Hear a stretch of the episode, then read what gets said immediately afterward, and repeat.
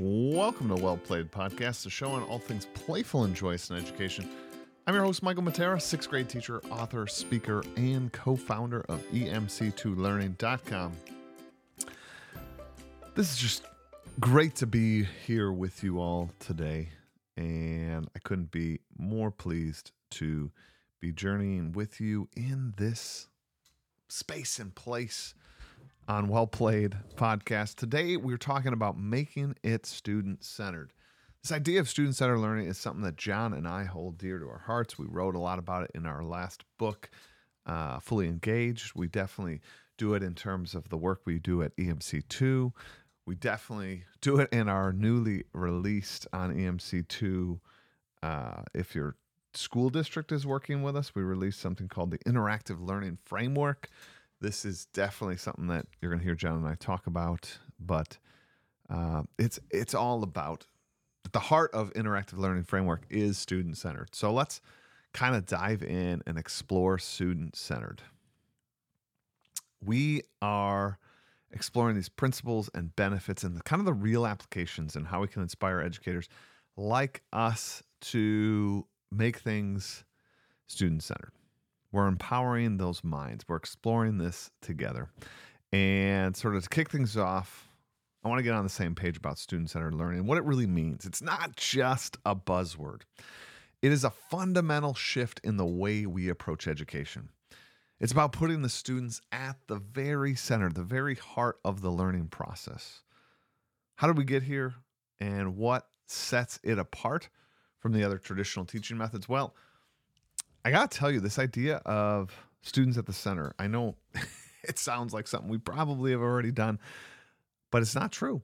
It's just not true. Traditional teaching, we, we think actually more about the units, more about the concepts, more about the school, more about the policies. And oh, yeah, by the way, I teach students. Right? We put that content first.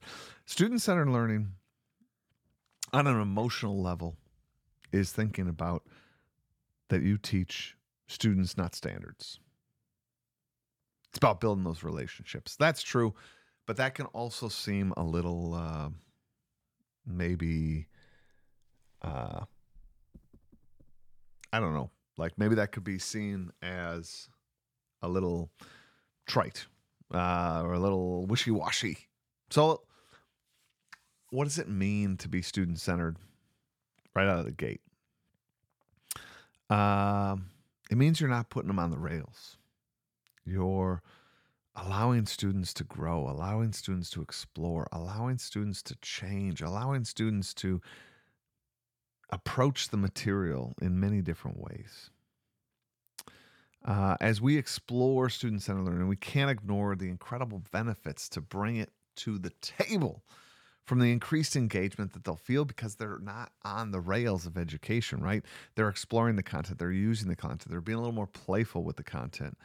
This develops uh, some critical thinking skills. This approach is a complete game changer, pun intended, for the people that know me and follow me. Let's stick around and discover how this nurtures a lifelong love of learning. Implementing student centered learning in the classroom uh, let's talk about the how. How do we create an environment that empowers students to take charge of their learning? What strategies are out there to do that? Uh, to bring these concepts to life, we got to do some, we got to like think about it. Think about our classroom in a little different way. Uh, think about the resources you could or the opportunities you could provide your students that's going to get them thinking outside the box where you don't know what they're going to create. Think less worksheet and more activity. Less right answer, more exploration, more curiosity driven. These are student centered. More options is student centered. We want we want our kids to realize that they shouldn't sit on the sidelines of their learning. This is a full contact, get on the field, bring the ball to the court, whatever you want to say, moment in education. Uh, it is their time. And so when you, as the teacher, start to design your entire thing around the students, sorry, bumped into a little get start music there. But when you start to center everything around the student, when you start to make your design decisions around the student, when you start to think about everything through the lens of how the student will feel it, how the students will experience it, what you want the students to emotionally feel, mentally feel at any given moment, the design process changes dramatically. You're no longer approaching these cold standards or this cold content. You are now thinking about the, st- the student, the child. You're now thinking about individuals. You're now thinking about the people that you need to shift and grow and move the needle for and then your content. You start to think, and then how can we bring this? How can we coax this out? What can we allow them to explore and live into? Probably one of the easiest ways to sort of get started in this, if you're sort of lost already on this topic that I'm giving you here, is think about ways to make student centered learning in your classroom. At very least, think about adding more and more activities in which you're going to be going through content in an activity. You're going to be reviewing content in an activity.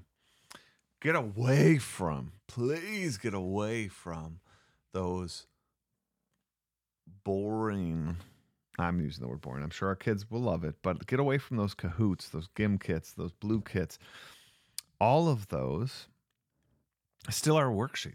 That's not student centered learning. That's still fill in the blank. You gave them content. Now fill in the blank. Choose one of these four options. Please do not reduce your classroom and your relationship with the student to a multicolored Scantron. Please. Our classroom deserves to be something bigger. Our classroom has a moment, a, an opportunity to do something great here. But to do so, we have to walk away from those and approach more open ended tasks. We have to give and allow spaces and places for kids to play with the content, be creative with the content, discuss the content. Oh man, right there, discuss. This is one way you can easily make things student centered is make them a debate. And I don't mean a formalized debate. I don't mean points and timers and whatnot. You could do that. But I just mean have a lesson where kids are discussing with each other, trying to make an argument about why some side, some person, something is better or more important than the other. Explore that. That is student centered right there because they, they don't feel like there's just this right obvious answer. It's not a fill in the blank. Giving kids the opportunity to explore the content, to learn the content, to be masters of their own journey. That is what I'd love to see more in education. And I think we can do this together uh, as teachers if we uh, I don't know if we explore this together and we challenge each other to not do the easy. It's a lot easier to create a little fill in the blank worksheet and they fill it in, and yay, then they win because they filled it in right. But man, that is boring day in and day out. That is where we lose our kids. Let's not lose kids in education. Let's get kids kind of excited about our learning we can do this together. That is all I have for us today on student centered learning. Uh, I am traveling this week. I am down in Texas at GiftED 23. Can't wait to meet people out there. And if you're on EMC2, please say hi. Love to hear from you. As always, everybody, take care and play on.